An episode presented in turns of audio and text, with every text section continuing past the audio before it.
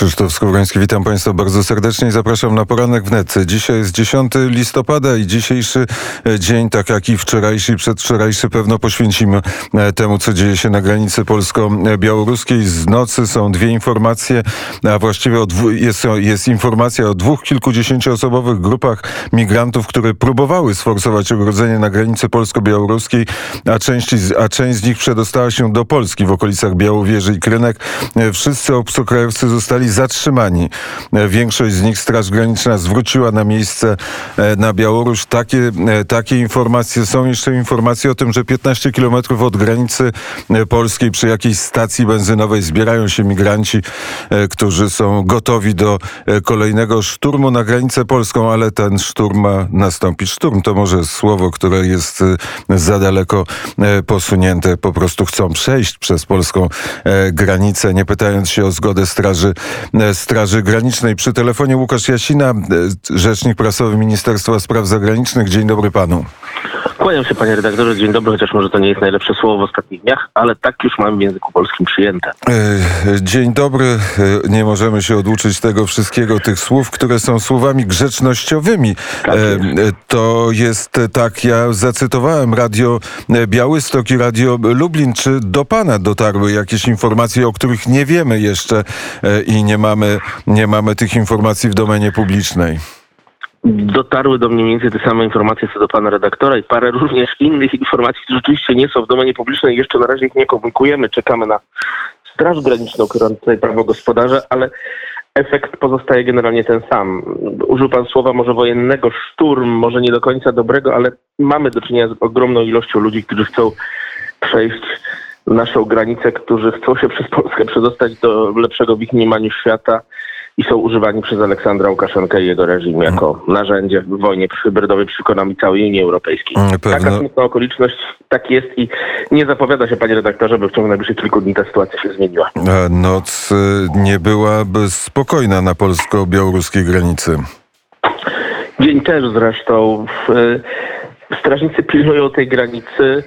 Ale wie pan, to generalnie składa się z dwóch części. Są przejścia nocne, które może nie są widoczne, ale są bardzo, bardzo trudne do odparcia i są też przejścia dzienne, które czasami mam wrażenie są aranżowane po to, aby uchwyciły je kamery i potem to wszystko poprzez media społecznościowe trafiło jako informacja dla świata.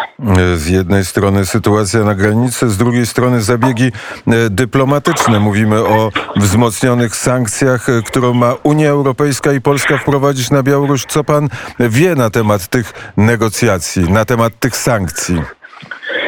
E, na pewno będą większe, choć te sankcje to pewien, mają pewien problem z góry przez nie generowany. Musimy tak uderzyć w Aleksandra Łukaszenkę jako Polska i Unia Europejska, aby przy okazji nie zniszczyć i tak poszkodowanej już przez mm, tą całą sytuację ekonomiki rejonów przygranicznych województwa podlaskiego i lubelskiego. Te negocjacje są w tej chwili bardzo zaawansowane. E, też e, finał tych negocjacji zależy od tego, czy mm, zostaną w odpowiedni sposób przyspieszone, czy też odbędą się dopiero za kilka dni e, posiedzenia różnych unijnych organów, w tym Unijnej Rady Ministrów Spraw Zagranicznych, która jest wyznaczona na poniedziałek. Będziemy to wiedzieli, myślę, częściowo już dzisiaj po wizycie przewodniczącego Rady pana Charlesa Michela, który do Polski przyjeżdża, aby z premierem, z prezydentem i zresztą naszych najważniejszych polityków porozmawiać. Czyli e, dziś jeszcze nie spodziewamy się decyzji na temat zwiększenia sankcji na Białoruś, ale w najbliższych dniach.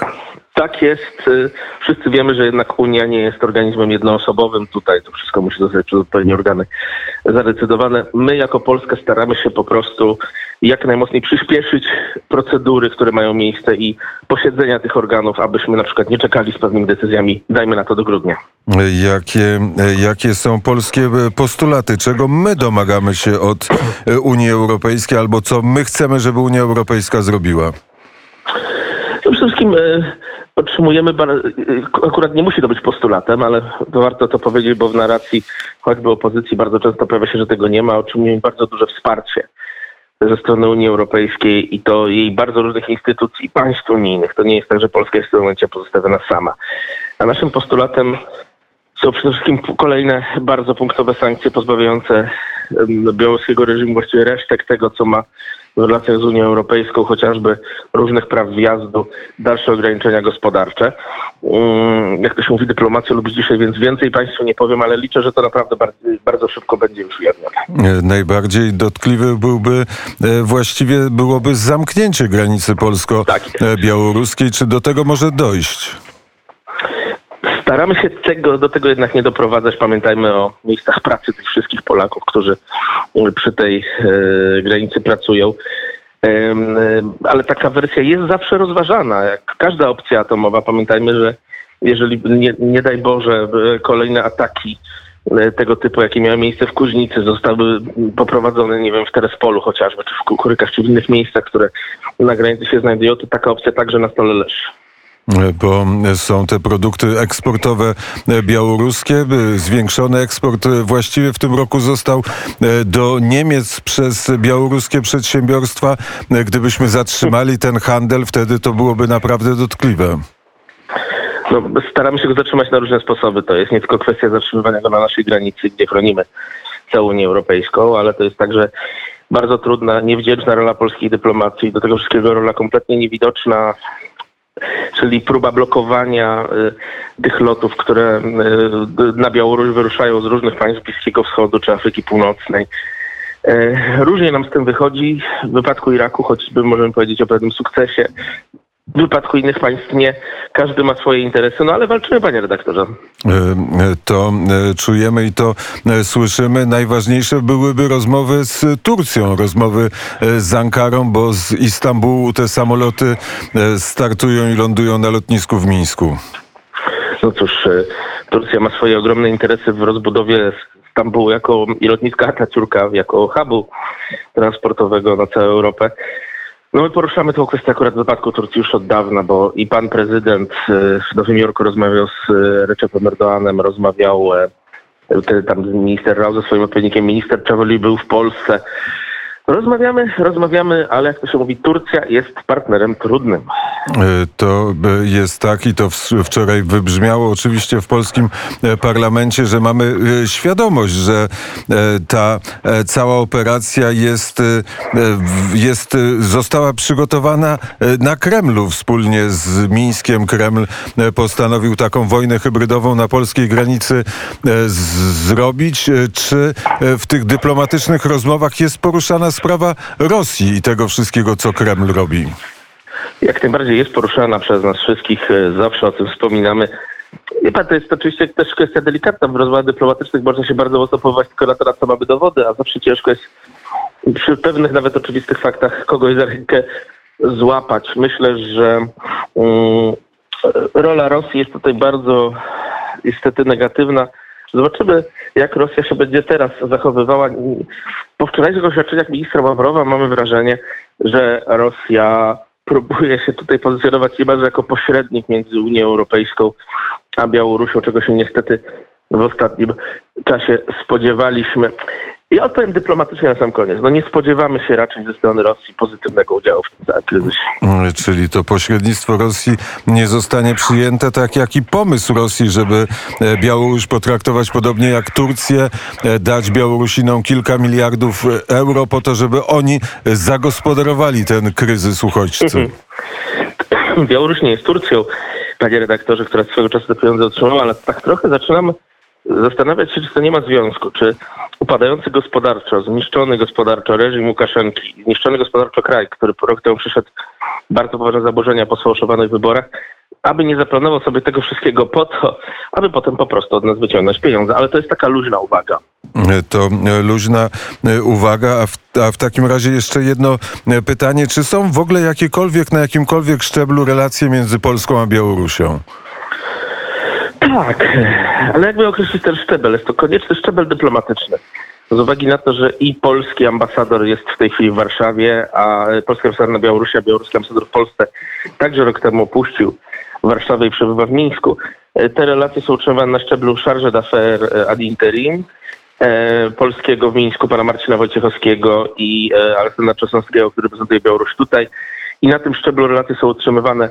Panowie są regularnie wzywani do swoich MS, do MSZ-ów e, państwa akredytowanego i różnego rodzaju informacje są im przekazywane, ale to są relacje takie komunikatywne, panie redaktorze. No, nie, ma, nie ma żadnych tak naprawdę partnerskich, neg- negocjacyjnych relacji między Polską a Białorusią w tym momencie. Nie, Białoruś nie pozycjonuje się w roli partnera, który chciałby wspólnie z nami rozwiązywać ten konflikt. E, Wiceminister e, spraw wewnętrznych w czasie rozmowy w Radiu Wnet powiedział o tych negocjacjach z rządem e, Iraku, żeby rząd Iraku zgodził się na przyjmowanie tych wszystkich, którzy znaleźli się w tej nieszczęśliwej sytuacji na granicy polsko-białoruskiej. Czy te negocjacje poszły krok dalej? Negocjacje jeszcze nie zostały ukończone, więc ciężko jest oceniać. y, Ja bardzo liczę, że doprowadzą do zakazu lotów i do, em, jak to się mówi, powrotu sporej części obywateli Iraku do siebie. Ale to też jeszcze musi w tych negocjacjach być. To powiedzmy jeszcze raz, e, podsumowując rozmowę, e, jakich rozmów dyplomatycznych dzisiaj możemy się spodziewać? Przede wszystkim rozmów dyplomatycznych z przewodniczącym Rady Europejskiej, Charlesem Michelem. Em, Rozmów dyplomatycznych bilateralnych mamy bardzo trwały, silny kontakt przede wszystkim z dwoma państwami, które również uczestniczą w tym kryzysie, czyli z Litwą i z Łotwą. Em, em, Podtrzymujemy kontakt dyplomatyczny ze Stanami Zjednoczonymi. E, No i również liczne rozmowy z tymi wszystkimi krajami, z których przybywają uchodźcy, o których trochę z powodów takich czysto dyplomatycznych jest ciszej, ale no, nie próżnujemy. E, Opozycja domagała się, przy, przynajmniej pan Tomasz Siemoniak mówił o artykule czwartym e, e, naszego traktatu o, o NATO. Ten artykuł czwarty może zostać uruchomiony, czy też nie? Cieszę mnie bardzo, że pan poseł Siemoniak dokonał odkrycia, że tak jest, duże niebezpieczeństwo na wschodniej granicy. Tak bierzemy pod uwagę wszystkie możliwości.